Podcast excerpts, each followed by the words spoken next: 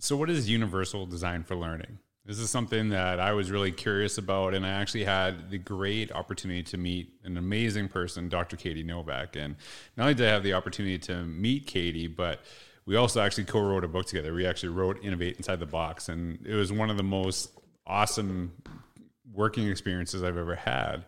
And so, Katie and I in this podcast, we talk about UDL, we talk about the innovator's mindset and the intersection between the two, and why they're so important in this time. But we also talk about the process of writing, how we actually connected with one another, and just have a lot of fun. So I, I really hope you enjoy this episode. Katie is absolutely brilliant. I love her stuff. I love the way that she actually brings um, these really complex ideas to a way that you know even to be honest with you i can understand them so just an awesome episode i hope you enjoy it thanks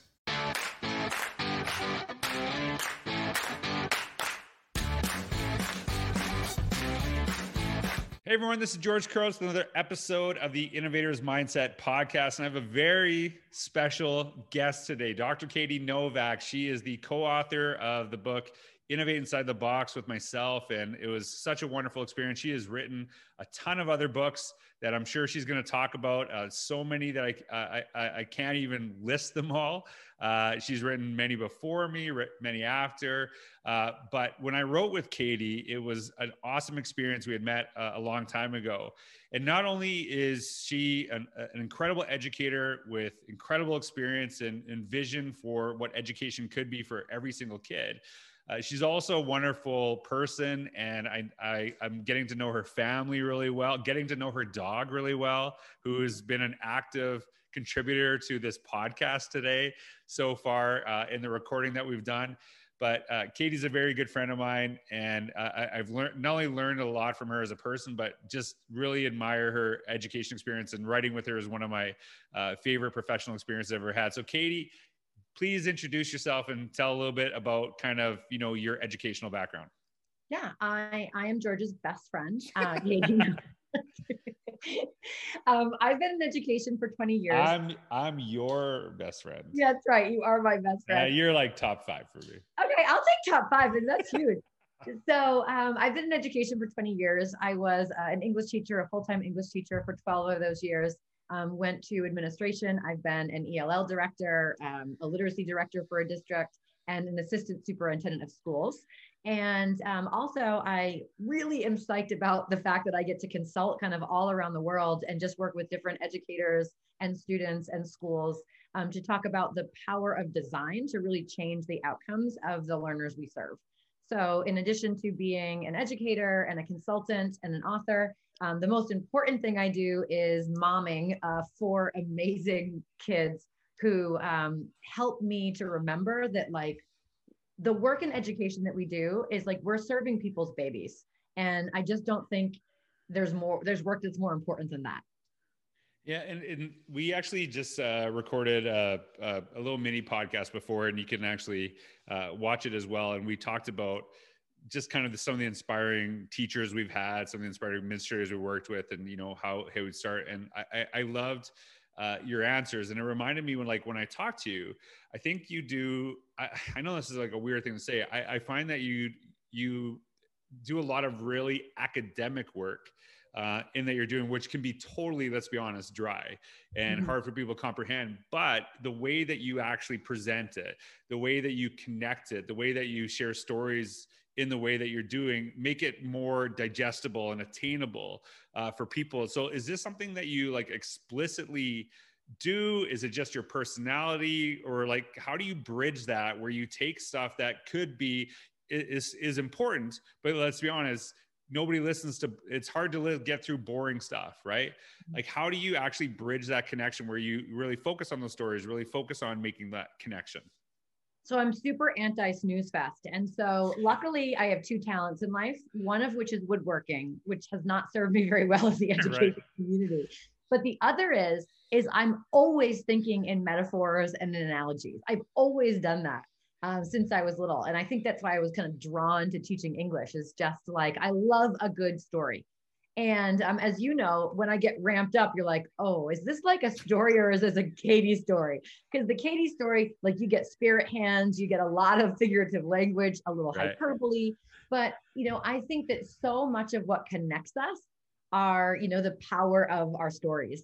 And so when trying to share like really kind of esoteric theoretical information, um, especially what I generally speak about is, is design work. So how do you universally design a system? It's difficult to get people really pumped up when you're like, let's talk about the difference between a theoretical framework and a conceptual framework. And people are like glazed like donuts when you talk like that. Right. And so, a much better way to capture people is by telling stories. And I think you actually do the same thing. You're a great storyteller. Well, yeah, and I, I think that that to me is is a the funny thing is that like I'm known for my work in innovation, but storytelling is like the oldest practice, right? Like it's the most traditional practice in teaching and learning. And I think that the ability to tell a story makes stuff really simple and easy to connect. And that was one of the things that we talked about when we actually uh, wrote Innovate Inside the Box was we wanted this to you know give really concrete practical examples. We wanted to bring research into it but we wanted to make it really uh, you know connected. And i think part of that process was we actually saw each other. Well let's be honest. I saw you speak right? I saw you speak and I was like, wow, this person's awesome. Yeah. And then I was going to speak and you're like, I'm going to go shopping. Right. Listen, and then you just, I don't know if me. people realize how I, cute I, shops like, are in Monterey. That's why, do you know why? That is why I am your best friend and mm-hmm. you're top five because my best friend would have stayed and said, you know what? This is like shopping will be there tomorrow. Shopping will be there tomorrow. This, mm-hmm. this keynote George is doing, this is, this is today. But oh, if I could rewind my life, that's the one decision I would make differently. Exactly. Well, hey, why don't like why don't you talk about kind of like you know that the first time we connected and you know seeing some of the connections that you know when we talked about because you know we read each other's books and and and really kind of like how did we meet and kind of bring our work together in the first place? Right. So we were at this conference. It was like the you know, the California Instructional Steering Committee, which is essentially like a big conference for California superintendents. Um, it was in Monterey, which has adorable mm-hmm. shops. And so while we were there, we were and doing only like, open for like an hour after your talk. So we were like kind of giving back to back keynote. And there was lunch in between, remember? Because like half of my keynote, people thought they were just supposed to pick up their buffet boxes. Right. Right. So I was talking about um, this concept of expert learning. And so when we talk about universal design, people can get really lost in the weeds about what that is. Like, how do we design instruction that works for everyone? And to do that, we really have to embrace just kind of the variability and the differences among everyone. And we have to be like far more flexible about how we design. And the goal is if we do this well, we actually empower learners to be really purposeful and driven and resourceful because like we create the pathways and then they decide on the path and so expert learners are those who we really empower to like reflect to look at their options and then to create their pathways and like you kind of sat down and you were watching it and afterwards you're like oh my gosh what you're talking about is the mm-hmm. innovator's mindset yeah. and i'm like i I, you know, I, I'm familiar with your work. I like, I know the book, but like, you really think it's that close. And you're like, yes, like go through the book with that lens. So then we did like pen pal. Like I sent you my book, you sent me your book. And I read through it with like literally one sitting with a pencil and was like, oh my gosh, this is expert learning. And I think that it was an awesome bridge for like, how do we get students ready for college and careers or future ready? There's so many terms for the same thing how do we create like thinkers and creatives who are competing with robots? And what you have done is you've created this platform of like, this is the innovator's mindset, but we're connecting it to the framework that is necessary for like equity, that is necessary for um, multi-tiered systems of support. And so it's like taking what we know is true about mm-hmm. best practices and creativity and then linking it to like evidence-based practices which are so critical for school districts to kind of get behind given like a lot of the federal legislation yeah and when we when we kind of put the like to be honest you you like if we go back in our history mm-hmm. i I had no interest in writing another book ever again. You were on me, like, let's write a book together. I'm like, yeah, yeah, whatever. Okay. Whatever wouldn't even stay for my session.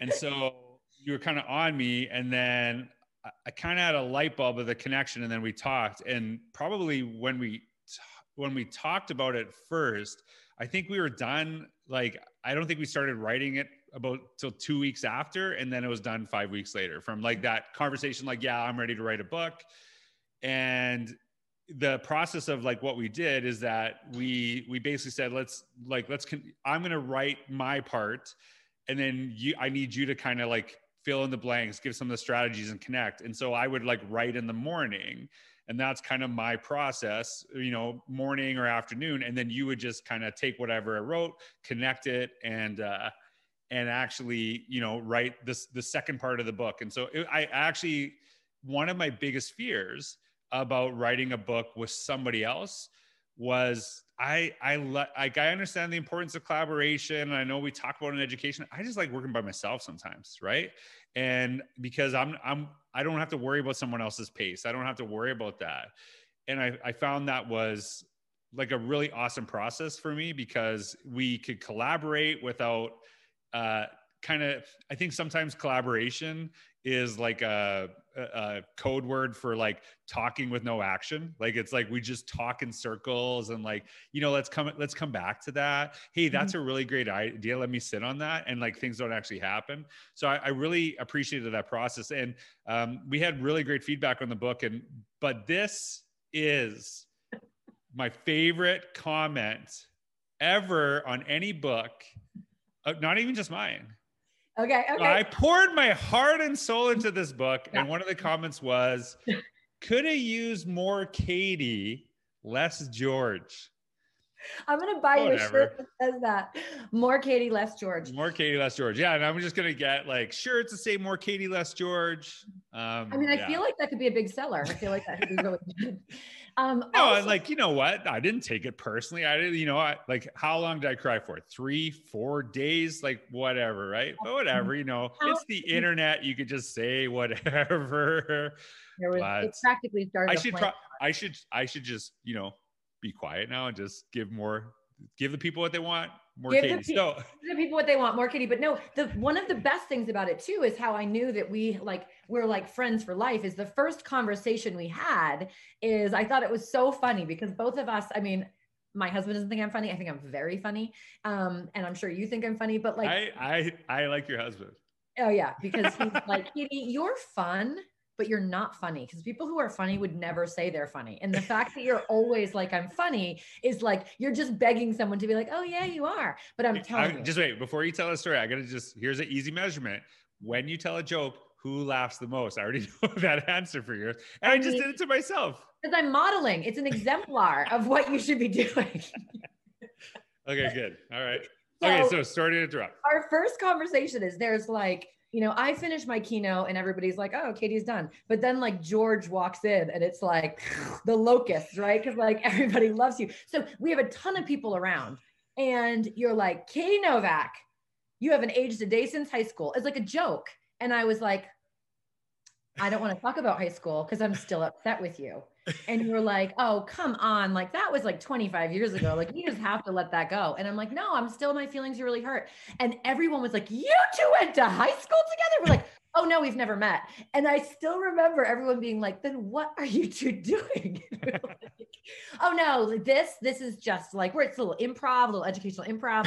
But that was like such a funny moment. And that's why I was like, look at us, look at our connection. Like we need to write a book. Yeah. Well, we did, and that, you know, it, it is special when you you do connect with people like that immediately, right? Because I don't think it happens often, but we stay connected and and connected to the point where I could say you are driving me nuts. Uh-huh. Please stop, right? And you and, and I, I am no. I am like default the brother in the like the big brother, mm-hmm. and you can be you know kind of the you know just getting on me a little bit, but I, I, I always love you no matter what. Okay, so sister. okay, so uh, the, the school year obviously crazy, right? And this is this is being uh, recorded 20 at the end of 2020, but you're gonna you're watching this in 2021, and UDL to a lot of people seems like this um, really kind of far out. Uh, it's only for certain schools and maybe even certain classrooms. Like a lot of people have that perception of it, and I think it's really can be done in any school, any situation and but then you have remote learning you have hybrid learning you have um, you know face-to-face learning with literal dividers in between children, right? And you have that. So when you take the concept of universal design for learning and you actually apply it to like a really kind of flexible learning landscape, and you, that's a term that um, you and Catlin and I were talking about yesterday that you, you two had brought up. Um, how do you see UDL in a time where there's so much just craziness and uncertainty of like even the environment that we're going to be teaching in? So a lot of people think of UDL as like something you do as a, like a list of strategies, and it's far more about like a set of beliefs or a set of principles. And with UDL, there's like three kind of core principles that have never changed. So universal design for learning has been around for 30, almost 40 years. And during that time, the strategies have continually evolved um, you know, the technologies have evolved, the strategies have evolved, um, just as the evidence base gets bigger and we learn more about the importance of, you know, critical thinking and the innovator's mindset. Um, what has never changed is the core belief. Um, and that is number one, that we have to embrace this concept of variability, that like people aren't static like they need different things at different times. And the traditional model of education was really focused on like once you know a learner you know what they need. And mm-hmm. you can like slap a label on them like a price tag and then you'll know about them. And so like a really concrete example is like you would say i'm a strong reader. You could hand me a piece of text i could read it. Um, but if i don't have my contacts in i can't read it. And if i have a migraine i can't read it. And that just shows like learning is contextual and so when we embrace the concept that not only are learners different from each other, but they're actually very different day to day based on their mood, we have to design something where learners get to create their own environment. That's the first thing. Is like we can't possibly know what everybody needs more than they know that themselves. So, number one is like just this concept of variability means we can't possibly ask everybody to do something in the same way at the same time. Um, the next is this concept of like really firm goals and flexible means. So, like, what is it that we actually want students to know and do? And let's strip all the crap away from that. Like all the things that are standardized, all the things that are one size fits all, because we have like these really, really open standards. Like students will explain the causes of the Civil War, for example. And then it's like, you got to read this chapter of the textbook, you got to take this right. multiple choice test you have no idea if kids can explain the causes of the civil war if that's the goal. And mm-hmm. so we have to be really flexible about like what really is the goal? And then based on variability how do we cr- provide like multiple pathways for these are all the ways you can learn about the cause of the civil war. Here's materials that you can use if you get stuck. Here's materials you can use if you want an extra challenge. Here's all the ways you can share what you know. And that requires all those pieces of that innovator's mindset which is like i have to be reflective you know i have to be self-directed you know all of that work and then the third belief is that there's value in expert learning. There's value in putting the learner in the driver's seat to make those mm-hmm. choices. Mm-hmm. So it's very, very different model because, like in a traditional setting, it's like I am in charge. I look at the goals. I decide how everyone's going to learn it, the materials they need, and how they're going to share what they know. But that doesn't embrace variability. It doesn't build expert learning. And it's not the only way to meet the goals that we're required to build. And so when you think about UDL in this new landscape, which is very flexible, you know, a lot of people are like, okay, we were in person and now we're remote or hybrid, but then we're going to go back to in person. Eh, false. We're not. Okay. Right. It's always going to go back and forth. Like, why would you call snow days? Why would you continue to have school if 20% of your kids had the stomach flu? Mm. You know, I think that we're going to have to be ready to evolve. And so, in doing that, we have to design learning where we say, how do we design a collection of resources that can be accessed in the cloud? Because whether you're home or in person, you can still access them. Mm-hmm. How are we going to, you know, provide opportunities for students to share what they know and make sure that they have the resources to do that, whether they're at home or whether they're in person? And so, I just don't see how you could teach in a flexible learning landscape if you didn't have a kind of a a buffet of ways for students to learn and to share what they know. And that is is really what allows learners to become learners. It what allows us to do much better in more standardized measures. But the the biggest part of that is that you're embracing student identity and student differences which traditional systems did not do a great job mm-hmm. of meeting the needs of diverse learners because of this one size fits all thinking. So i actually like i'm listening to you and i was thinking about I remember working with this teacher who was legitimately one of the nicest people I've ever worked with, and really kind, love kids, uh, want to have an impact, and obviously the stuff that you and I like the stuff that you just shared is stuff that I believe, right? Really understanding that kids bring different strengths, they have different interests, and how do you tap into it? Like I always use example, like you know, you, you talked about open the like why do we why did every kid need to read the Great Gatsby in high school? Was the curriculum must read Great Gatsby, or was it like certain reading things? Could I've read a book on basketball or magazine or things like that? And would that have actually made me a better reader because i could read about things i was interested in as opposed to like i don't really like fiction books right? And i'm, I'm to be honest it's still to this day which a lot of teachers get mad at but a lot of people a lot of teachers didn't do music and that benefited me tremendously. A lot of teachers or teachers didn't like sports that benefited me tremendously. And so those gifts to have but this teacher that i worked with um, i remember her saying this and this is one of the reasons i liked her so much. She was very honest with me. She said you know i became a teacher because I wanted to be in front of the kids. I wanted to lecture and give inspiring things. The very traditional, like, the, I always kind of t- think about like Dead Poet Society. I think mm-hmm. about um, the I, I, like I, the Stand and Deliver um, movie. The traditional like inspiring teacher that gets on the desk and does that stuff. And she was honest that I don't necessarily want to you know recreate this you know the structure. I want to be like what basically the the movie teacher. Like i don't know if that's because i don't think teachers even see it that way.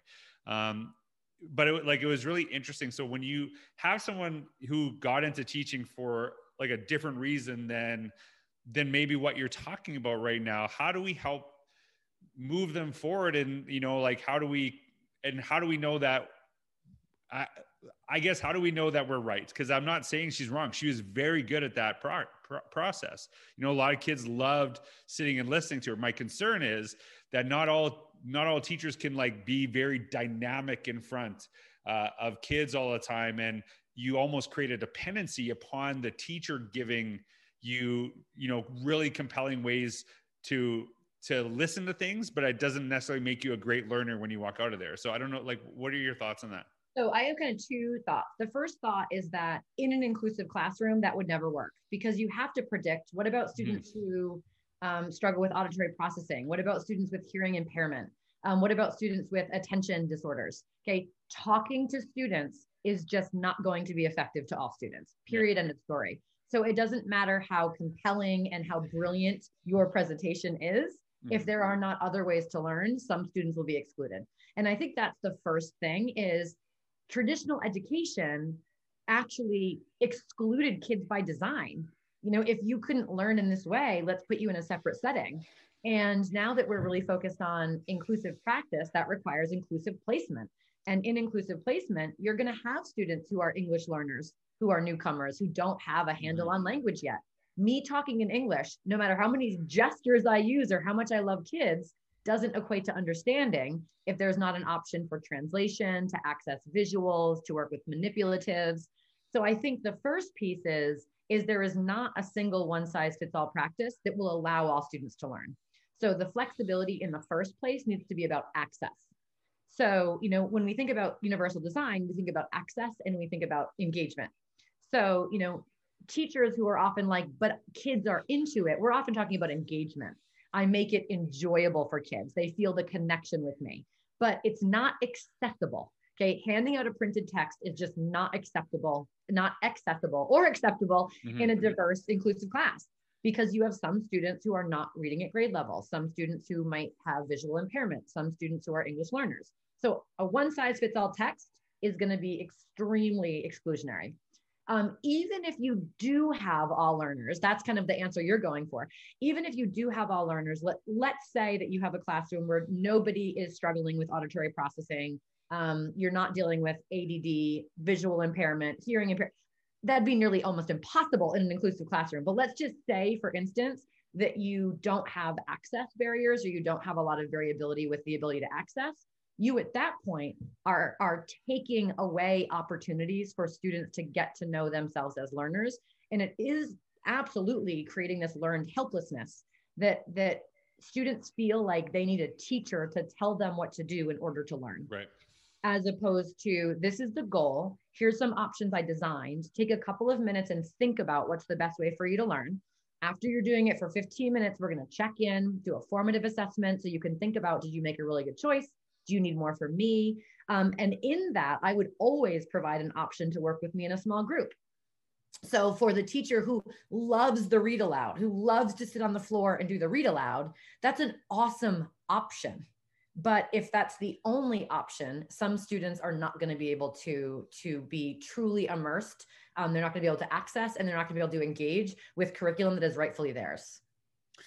Yeah. And like one of the things uh, that really was a light bulb for me, and I, this is one of the reasons I really liked writing the book with you, was was having the conversation about teachers feeling like, well, can't do this all the time in every curriculum area and every strand or objective or whatever you call it, wherever you are in the world.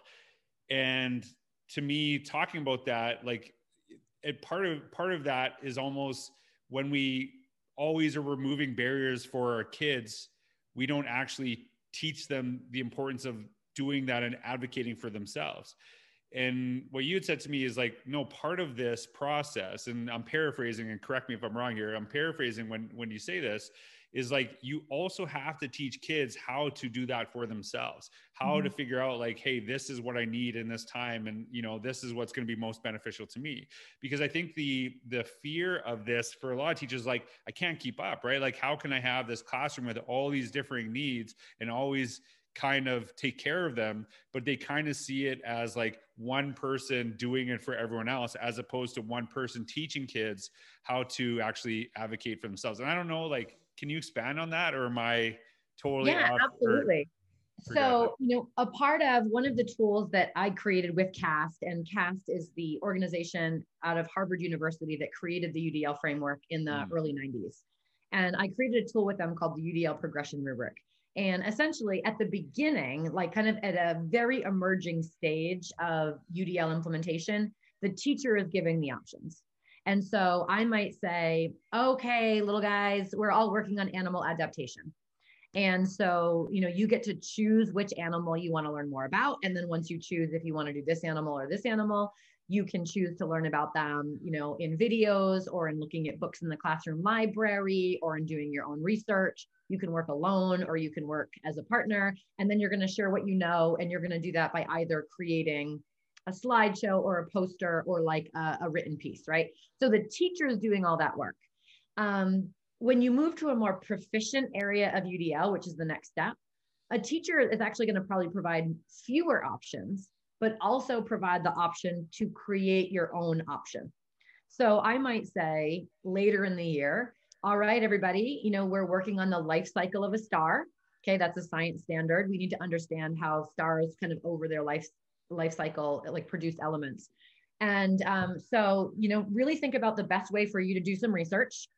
Um, you know, take some time. Um, are you going to want to go to the library and find some books? Are you going to want to search for some videos. You know, the librarian showed you how to use, you know, NoodleTools and things like that. Um, and then, you know, certainly um, I would encourage you to make a traditional paper. Um, here's a graphic organizer and here's how I'm going to grade it. If you'd like to propose another way to answer that project, then absolutely take five minutes and decide, could you meet this rubric in another way? Okay, that's proficient UDL. Right. So it's almost like we're going really heavy on the scaffolding just so students know there are options when we talk about like expert implementation of UDL, the teacher is much more the facilitator because mm-hmm. the teacher is like, okay, let's talk about this goal. Okay, like, you know, the goal is, you know, just let's go back to the Civil War. The goal is to explain the causes of the Civil War. How do y'all want to learn it? Um, what materials do you think we're going to need to have available? How do you want to show me what you know? Let's create a rubric together. Like it becomes almost like a true partnership of the innovators mindset and that we're co-creating really flexible standards-based curriculum.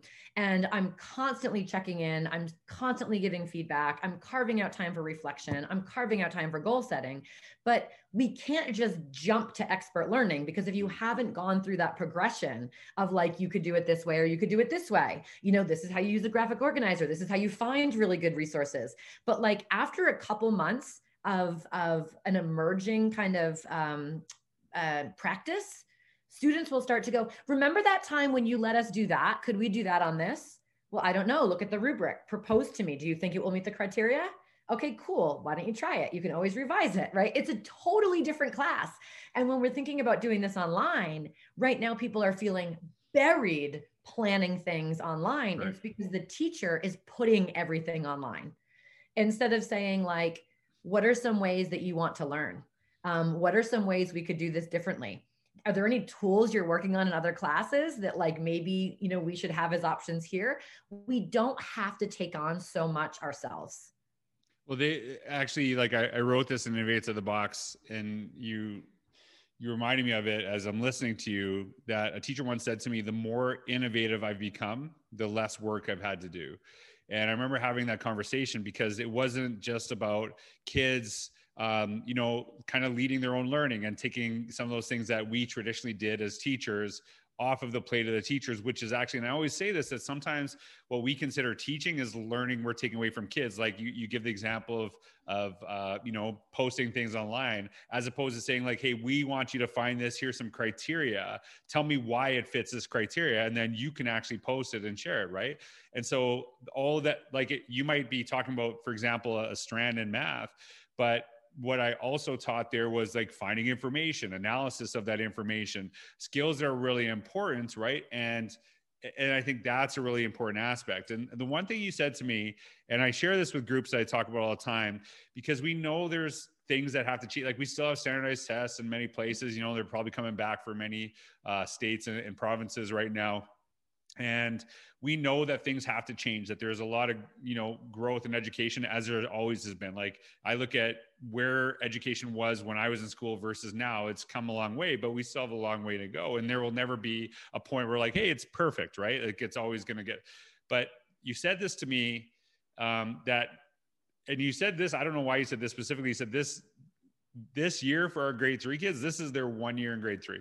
That's it and so, how do we ensure that we make that the best experience possible within the constraints that we have to deal with, with any the things that we have to? And I think having that mentality is something that's really important to me because, yes, we got to continue to advocate that we need to change um, what education looks like for kids. And to be honest with the adults as well, because a lot of adults are almost kind of you know checked out of education because it wasn't what we signed up for it wasn't what we believed it could be it's a lot of uh, stuff that administrators maybe pile on to teachers, not because their own fault, but you know maybe not seeing like what what is the role of what we do in education. So I, I think that's something that I advocate for. Now let's go off of education for a little bit and get to know Katie Novak. So we, I think I'm a little bit older than you. I'm not 100% sure. I'm pretty sure I'm a little bit older than you, like maybe a couple years. Oh, right? I'm 41. Okay, so like yeah, okay. So you live, you grew up in the United States. I grew up in Canada when yep. you think of high school and you think of that time, what music did you, what music do you associate with high school? Oh, like really bad music. Oh, um, give me, give me some bands.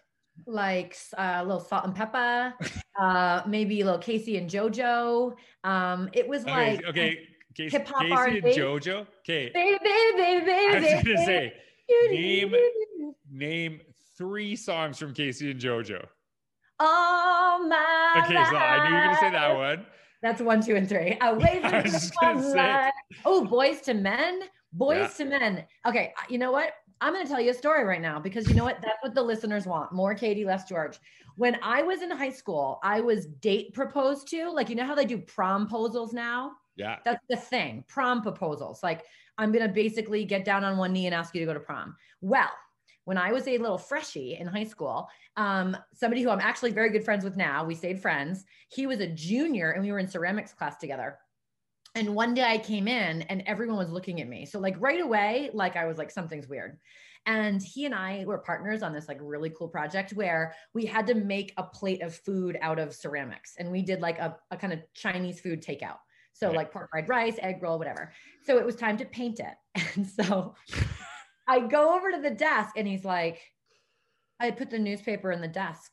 So can you take that out to paint it? And I'm like, okay. And people are staring at me. And I reach into the desk.